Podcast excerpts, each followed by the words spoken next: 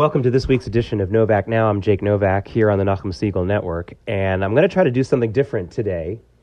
Uh, being that we're in between all these holidays and not a lot of opportunities to do as many programs as usual, as many shows as usual. So I'm going to try to do some rapid fire issues. Uh, those of you who listen to Novak Now regularly know that I usually only get to about two or three topics in the half hour, if that. Um, and that's fine. By the way, if you listen to big time radio talk radio uh, talk radio hosts, uh, Rush Limbaugh's, the Mark Levin types and stuff. They usually do about one topic per half hour. Uh, that's how it works. Plus, I don't have the uh, breaks that they get for the uh, the news updates and things like that. So, um, I'm, I'm basically working on the same kind of timetable they are. But I wanted to get to try to try to get to more than just a, a couple of topics today. Again, not only because we're going to have a lot of preemptions because of the um, the Chagim but also because uh, it's uh, there's a lot going on. There's a lot going on. I, I, many of you tune into this program and and log on to this program regularly for some commentary and analysis of what's going on in Israel politically or economically. Uh, and uh, so I want to start with that. And obviously, we still remain at this election impasse. We've had the election a few weeks ago, and we still don't have a government or anything close to a coalition being formed. Um, again, the final results, the blue and white party got the most votes of any one particular party, got more than any, I should say, got more than any other party. They got 32 seats in the Knesset. The currently ruling Likud party in the government, which is going to be outgoing, has 31. So it was a 32 to 31, basically a tie, but, uh, you know, got to give the tip your cap to the blue and white party that got a few more votes than last time. And all the other kind of parties still ending up in the same sort of configuration. And the Israel Beitenu party, which got three more seats than last time, now at eight, still not showing any interest in joining in a real coalition with Likud. And even if they joined with Blue and White, Blue and White wouldn't have enough to form a coalition because overall, the right wing parties got most of the votes. So that's where we are still. We're at this impasse. And of course, the big cloud that makes it really hard for Likud to make a deal with anybody. I mean, Likud, clearly Benjamin Netanyahu, the current prime minister, wants to make a deal with blue and white to form a national unity government. It's clear to me he's willing to be prime minister for the first two years of that kind of an arrangement and then step down. Which I think, and you've heard me say here on Novak now, that's really the best solution to Israel's issues right now because the blue and white party exists only to oust Netanyahu. But the reason why the Blue and White Party won't take that deal is not just because they're impatient, and not just because they don't want to wait two years for Netanyahu to, st- to step down, which is a big problem for them. They, they don't want to wait. But they also feel that the looming indictment, and I do believe that Netanyahu will be officially indicted. I mean, he has not officially been indicted yet, by the way. For those people who say he is indicted, make sure that you're fact checking yourself. That's not true. Um, the Attorney General of, of, of Israel has said he intends to indict him and I do believe he will. So it's not 100% factually wrong, but it, it is factually wrong at this point in time to say that Prime Minister Netanyahu has been indicted on corruption or bribery charges. Uh, and they're having these pre-indictment hearings right now, uh, even as the coalition talks or you know whatever semblance of those talks is going on. So they're having these these pre-trial hearings right now in Israel, and Netanyahu's lawyers are trying to get the the indictment shelved or have the prime minister charged with something a little bit le- a, a, smaller charge, a lesser charge. And you know, listen, you, you don't know how much you can trust the reports coming out of these hearings and reports that presume to say what's inside the minds of the prosecutors, but apparently, according to those reports, the prosecutors aren't backing down and they still intend to indict uh, Netanyahu on all the serious charges. So, of course, that's making it very hard for Likud to make a deal with Blue and White because Blue and White looks at those stories and says, well, maybe we can just wait till there's an indictment. And then either Netanyahu will step down on his own, or he'll be much more willing to allow somebody else in the Likud to represent him. And that way, they can claim an immediate victory and not have to wait two years for Netanyahu to step down. I think relying on the courts and relying on these charges and what, from what I know of the charges, I think that they are very murky and very cloudy, and probably, uh, know, again, unless something else is really revealed, probably unfair and not enough to remove someone who has been elected so many times to be the prime minister of Israel. Um, but I, I, I think that that relying on that is really not very politically forthcoming and honest on behalf of blue and white. I think they're looking for an outside factor to to, to knock out an opponent as opposed to trying to debate him, or, or in this case, negotiate with him directly.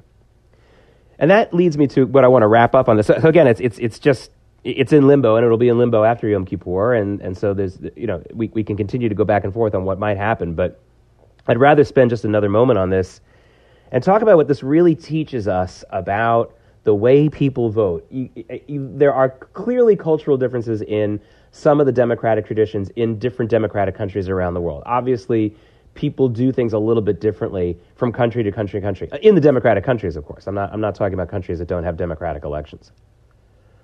But one thing that this Israeli election impasse and everything that's been going on there should really teach almost all of us is that even in countries that are parliamentary democracies, where it's supposed to be about the party, where it's supposed to be about the policies, where it's supposed to be about maybe even a political culture of a particular party, it still ends up being we humans have a very hard time voting on anything other than the personal connection or lack thereof we have with an individual candidate, in the case of a parliamentary democracy, the leader of a party.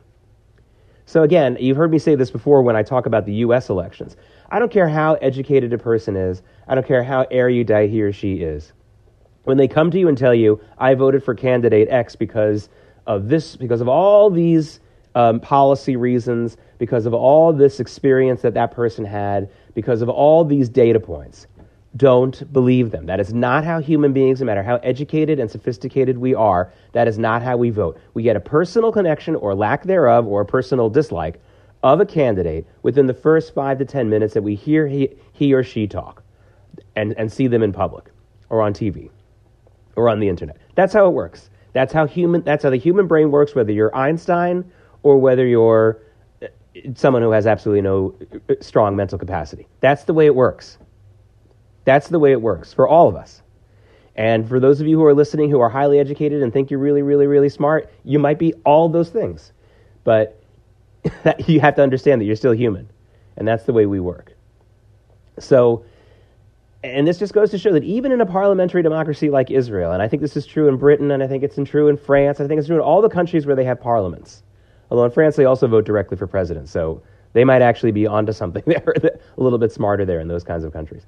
But honestly, I, I think that it just goes to show that no matter how much we think we can divide a country based on different party loyalties and things like that, we, we still vote for individuals and the way that we respond to individuals. Now, if you are a staunch leftist, the chances of someone from the far right or from the regular right coming at you and really winning you over are, are smaller. So, yes, there are some policy factors involved, but it can happen. And if you don't think that's true, just note that there were a good number of people who voted for Barack Obama in 2008 and 2012 who voted for Donald Trump in 2016. So you have to understand that clearly it isn't just all about policy with us. I don't think it's very much about policy. I think I, am very interested in policy, talking about it and writing about it, but I have come to terms with the fact that I probably vote for individual candidates in every election, every major election, based on how I perceive personally that candidate, whether I like him or her or want to hear more from him or her. I don't know if I should be super ashamed of that, but I'm certainly willing to admit it, and I think it is something of a failing that we have as human beings. But then again, maybe the big failure is that we having we have human beings making too many decisions for us in the first place as opposed to making our own decisions. Uh, that's a whole different kind of political theory argument to have. But again, even in Israel, where it's so clear this, these, these elections have been about Netanyahu, a, a, an up or down vote on Netanyahu, you have an entire party in Israel now that is basically, basically about getting rid of Netanyahu. That's really their only policy. The blue and white party. And that is why we can't get a coalition right now. We can't have a government in Israel right now because that party is paralyzed by the tantalizing possibility of an indictment taking Netanyahu down. And that seems to be looming within a month or so. So they're just going to wait. And if that forces new elections, so be it. They don't care. That's their entire mandate. So they are trying to represent an entire segment of the Israeli population that was worth 32 seats in the, in, in the Knesset based on this alone, based on just thinking, let's just get rid of Netanyahu. Forget all the other policies. Because frankly, the blue and white and Likud's policies, as far as we know, are not really that different, other than the, the aspect of, of, of Netanyahu. So it's an important thing to remember about elections and how we choose people, even in a parliamentary de- democracy. It is very, about, very much about the personal. It's something that I learned in news, by the way. Television news is the same way, and newspaper news to the same to a certain degree as well. We make stories and we can talk about policies all we want. I can talk about the environment. I can talk about foreign policy. But ultimately, for a story to really, quote, sell and for people to click on it on the internet and for it to get out there to a lot of people, it's got to be personalized. And this is frustrating to me because sometimes it goes beyond that, especially in financial news when we're talking about an entire company. You know, I'll talk about, we'll talk about Apple all the time in business news, but you'll notice that the stories that do well, the stories that capture your attention, are probably the ones that have Tim Cook in the headline. We can talk about Facebook all we want and all their policies, but we, if we don't put Mark Zuckerberg's face and his name in the headline, it probably won't get clicked on. Now, a lot of times that's justified because it's an individual policy that Cook or Zuckerberg has pushed at Apple and Facebook, respectively. But understand that we need to personalize stories in the news business to get your attention, especially when it's about a financial, big, big corporation with thousands of employees. But when we're studying it in a business school, or we're really trying to figure out what's going on in a business, we can't just say, oh, well, this is what this guy thought at that moment and it's his personality. I mean, that, that's not going to teach you anything about making money. So it's, it's, it's a failing of our politics, it's a failing of our journalism, and it's one of the reasons why they work so well together. Journalism encourages that personalizing of politics, of making it about the person and the way they look and the way they sound and their personal background and whatever thing they may have said or done in the past. And politics is, is, feeds into that as well because we vote for the person. We just do. It's the way we are, no matter what we think, how highly we think of ourselves. Um, sticking in Israel just for a second, I want to talk about two good news stories out of Israel. One that's very good, and one I think is kind of one that we can chuckle about. The tourism numbers are out. You know, Israel like, loves to the Israeli news media loves to look at the tourism numbers. Uh, you have an entire generation of Israelis who grew up, maybe even two or three generations, who grew up believing and thinking of Israel as this isolated island. This island that was, even though it's not an island, in a geographic sense, thinking of it as just being isolated. So when Israel makes trade deals, when Israel makes um, other kinds of connections with other countries, it's still, it's still big news in Israel uh, it, it kind of legitimates so much that's going on. And so the uh, news that Israel's tourism numbers in September hit a new record uh, is something that Israelis are talking about. And Israel now is on pace to break last year's yearly record that was set in 2018 for tourists coming into the country. So that's uh, just more signs that Israel is becoming a more and more popular tourist uh, uh, attraction. I think that there's a number of reasons why. I think not the least bit that the U.S. Christian evangelical tourism interest in Israel has continued to grow to a point now where it is just ver- so very common to see large numbers of American Christian tourists in Israel at any given time. So I think that that's one big reason. But I'm open for uh, uh, some other information on that. I'd love to hear about why some other people from other countries, not just the United States, are coming to Israel. And uh, I'm going to spend some time looking for some other reasons in the coming months. And for those of you who are listening to this who know, I'd love to hear from you. The other good story, and again, we're doing rapid fire topics today on Novak Now here on the Nachum Segal Network, not just my usual two or three topics. Hoping to get to a lot of topics today. The, the, the third topic I want to look, talk about very, very briefly is uh, Senator Bernie Sanders and his heart attack. And uh, it was a heart attack, by the way, something that uh, some of us in the newsroom, when we saw this story coming out at the end of last week, we knew immediately it was a heart attack. When you have chest pains and they rush you to the hospital and then you, they give you an operation, which is what happened to Bernie Sanders, that's a heart attack. So, of course, it came out a few days later, they're officially calling it a heart attack. So that's good just for those of us who want to be medically or scientifically accurate. We don't want science deniers out there. You know who you are. Um, uh, that's sort of an inside joke because so many of the people who like to berate global warming skeptics or people who don't think that global warming is going to destroy the whole world in 10 years. They like to be, you know, they like to call them science deniers, but those same people are the ones who like to deny science on so many other levels. So uh, let's not be science deniers. Bernie Sanders had officially a heart attack. Um, on the program that I uh, produce at uh, I24 News, we were able to get one of the top cardiologists in all of New York City to come on the air that night, which was great. It was just uh, serendipitous. We were able to get him to come on, and he very blatantly said, and he, I have no idea what his politics are, and it had nothing to do with his politics. This guy was just made a very strong case based on his incredible experience as a cardiologist, and he just said flat out, Bernie Sanders should drop out of the presidential race. Uh, he said, someone, a 78 year old man who's had stents put into his heart, um, who's had uh, who has this kind of a you know the, the, the campaign schedule that these people run. And again, the presidential campaigns have been extended by basically a year. Running for president used to be sort of like a six month thing. Um, you know, say about about a nine month thing. It used to be something that you would do. You would go into full campaign mode from January of the election year, and if you made it all the way as a nominee all, uh, th- through November. So let's say eleven months. Let's say eleven months. Well, now, I mean, this, this presidential election and the campaign for the Democrats has been going on since January of this year. So we're really talking about almost a two year, uh, certainly a 20, you know, 23 month kind of ordeal. So this cardiologist comes on and says, look, Bernie Sanders got to drop out. You, you, you, first of all, taking a lot of airline flights when you're in that kind of, a, you know, when you're recovering from that kind of a heart condition, he, he mentioned that was a particular risk. And he said, if, if you were my patient, I'd tell him to drop out. But the little chuckle that I get out of the story is that the stents that the, the, the more modern and more effective stents that were put in inside of Bernie Sanders were developed in Israel. So here's a guy who's probably, of all the candidates running for president right now, and sadly, there, there are a lot of Democrats who fit in this category who are critical of Israel. And there are a lot of Democrats who have decided to be critical of Israel. Beto O'Rourke, Pete Buttigieg, uh, Elizabeth Warren has been very critical of Israel in the past, and they all use those loaded and and, dishonest terms like occupation, and they all put the all you know. And again, you never hear them put any any any responsibility or pressure on the Palestinians. It's always the Israelis who are the ones who need to make the step for peace, which is again a lie and a falsehood, and it's just outrageous uh, based on all the facts in history. But Bernie Sanders is probably the most consistently critical of Israel. He has the support of anti-Israel activist Linda Sarsour.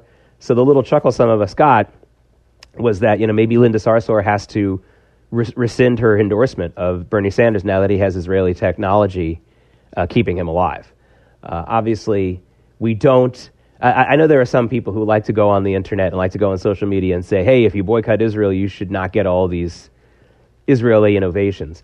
Um, I would just say I would say something similar, but not the same thing. I wouldn't say you shouldn't get it and we should let you suffer or whatever. I, I, that I'm not saying, but I am saying those people who are getting that kind of technology, who are that the Israeli technology and innovations are improving their lives, they should acknowledge that. Even as they say Israel is a bad country and attack Israel, they should be forced to acknowledge that. Yeah, when it comes down to it, I'll take uh, Israeli technology and stuff. And, and maybe they should say, maybe I should go learn more about Israel before I bash them, considering they're saving my life or making my life better or helping my business. So, just a little chuckle out of that because again, it's like should should Bernie Sanders uh, make some kind of uh, uh, notification or acknowledgement to to Israel about how uh, these stents have basically saved his life? I doubt it. We're not going to hear that from him. Um, but interesting that he uh, had this heart issue and a lot of people think that this should help people like Elizabeth Warren, who have a lot of the same policies and, and appeal to a lot of the same people as Bernie's, Bernie Sanders does. Um, but we'll see. Elizabeth Warren has had a hard time, in my opinion, in the last three or four weeks, taking advantage of some very big gifts that have been given to her in this election.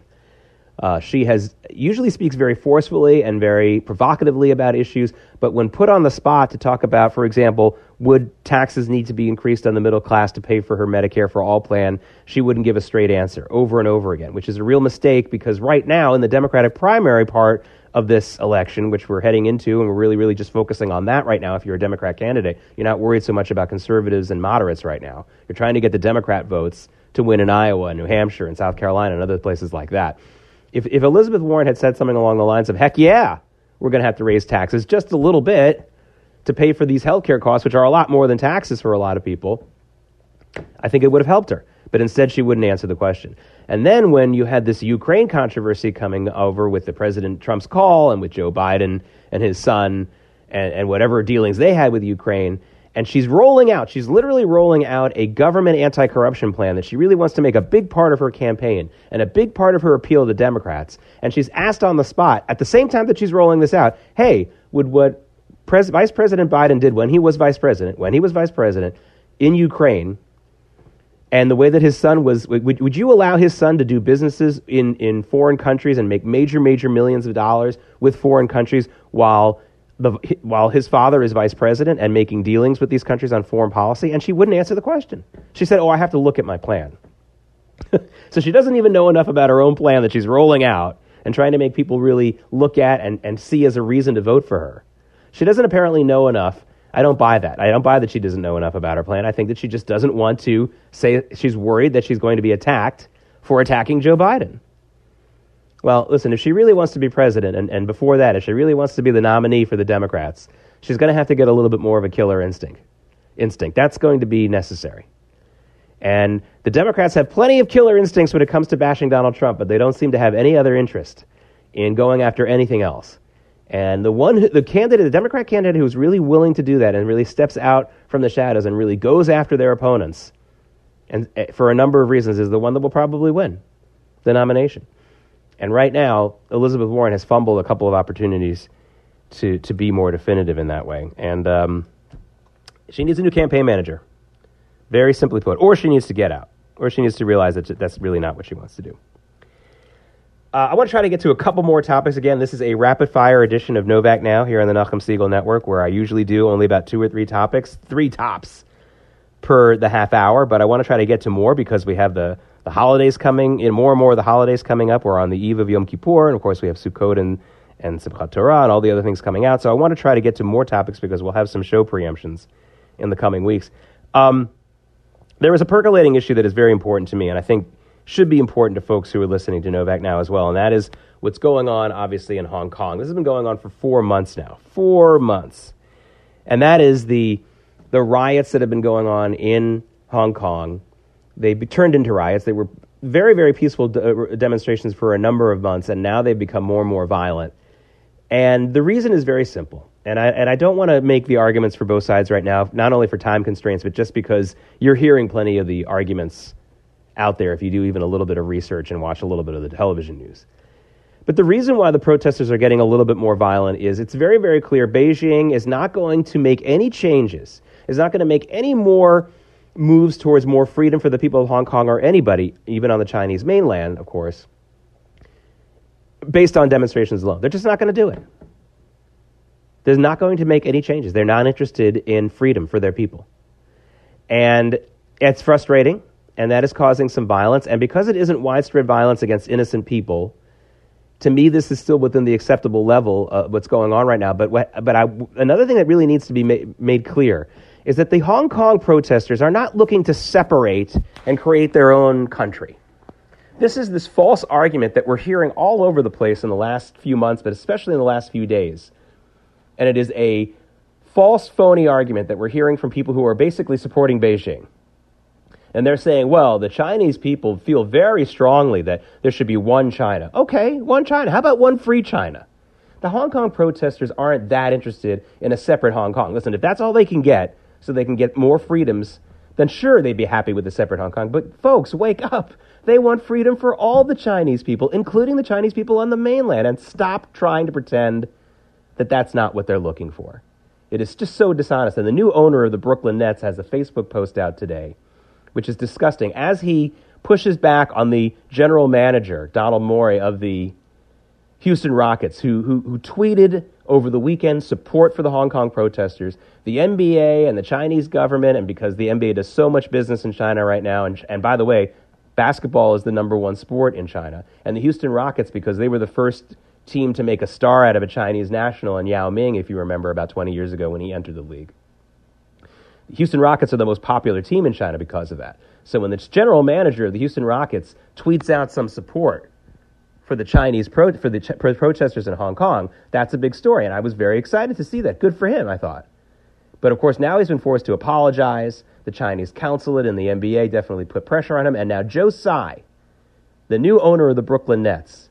So this this hits close to home for me. This is a New York guy now coming out and saying, attacking Donald Morey, and then making this, his entire post is really about this false argument that I just described. This phony argument that, oh, you know, how dare you say anything in, in, in support of the Hong Kong protesters? Don't you know, you misinformed jerk? Don't you know that the Chinese people want to be one people? That China wants, that, that all Chinese people want sovereignty for China all over the, the, the Chinese, uh, all the Chinese territories, whether it's Chinese mainland, whether it's the uh, Hong Kong, whether it's Taiwan, all that kind of stuff. Joe, that's not what the Hong Kong protesters are, are, are standing in the way of, Joe. And you know that.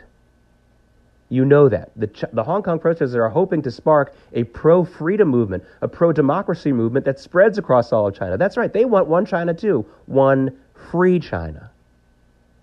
And so for Joe Tsai to make it that about that, to pretend that it's about Hong Kong people trying to separate Chinese people and, and, and show allegiances to other countries and have more foreign influence in the country is just just horrifically dis- dis- dishonest and disrespectful to the people of Hong Kong who want freedom for all Chinese people. So look very closely at that story, and I urge all of you, urge all of you to make sure you're, you're paying attention to the realities there. And if you want to follow somebody on Twitter who really understands the situation very well, follow Gordon Chang, C H A N G, Gordon Chang. Daily and, and sometimes even hourly will update you on what the real issues are in Hong Kong. I know him personally, I've known him for a long time. He is, he is an honest person who sticks to, who's been sticking, sticking to his principles about freedom, wanting freedom for the Chinese people for a long time at a great personal and financial cost to him, by the way, to himself. So this is someone who I, I truly trust on that issue. I wanted to make that clear. Finally, there's another protest movement that you probably have not even heard about, even though it's really making major news in the Middle East. And I want to finish this edition of Novak now talking about it. There's also a massive protest movement going on right now in Iraq. And unlike Hong Kong, where sadly there have been a couple of people who have been attacked by the police and there's been one person was shot, thankfully not killed, there have been dozens and dozens of people just since the beginning of last week who have been killed in Iraq by troops and police, by Iraqi government troops and police who have been shooting at the protesters. Now, the Iraq situation, unlike the Hong Kong situation, is an incident, is an incidence, in, an instance, sorry, is an instance of a foreign country getting very, very involved and instigating a lot of this. And of course, I'm sure you can guess which country I'm talking about. I'm talking about Iran. Now, I you've heard me talk about this on Nachum, on, uh, on, this, on the Nachum Segal Network you know, here on the Novak Now program. You've heard me talk about this issue many times. That's the issue of Bob Levinson, the American Jewish FBI and, and CIA contractor who has been held hostage for longer than any other American ever in the history of this country inside Iran. And you've heard me tell you that I have a number of sources, both in, both in Iran and, and, and, and who've worked in Iraq and also in the United States, who have been keeping me informed on this issue. Those same in, sources, who I, I've known for a very long, long time, uh, inform me that this issue now going on in Iraq is actually really, really scary because Iran is actually puppet mastering this entire thing from both sides. My sources tell me that it is Iran that has instigated these violent protests all over the country, and it is also Iran that has instigated the shooting of the protesters. And it's all being done, all being done so that Iran can show, can put, can basically push a collapse of whatever control the Iraqi government still has over the country so they can take even more control of it. So the Iran Revolutionary Guard Corps, the number one terrorist instigators in the world, can get even more control of Iraq. So watch that story very carefully because Iran, based on the sources that I trust, are not only instigating all these riots, but they're also instigating, they're also encouraging the government and providing the supplies to the government to shoot and kill the protesters. It's just a complete butchery situation over there, and it's because of Iran. I hope that we have better news in the coming year, my friends. This is Jake Novak. This has been the Novak Now program on the Nachum Segal Network. I hope to speak to you again soon.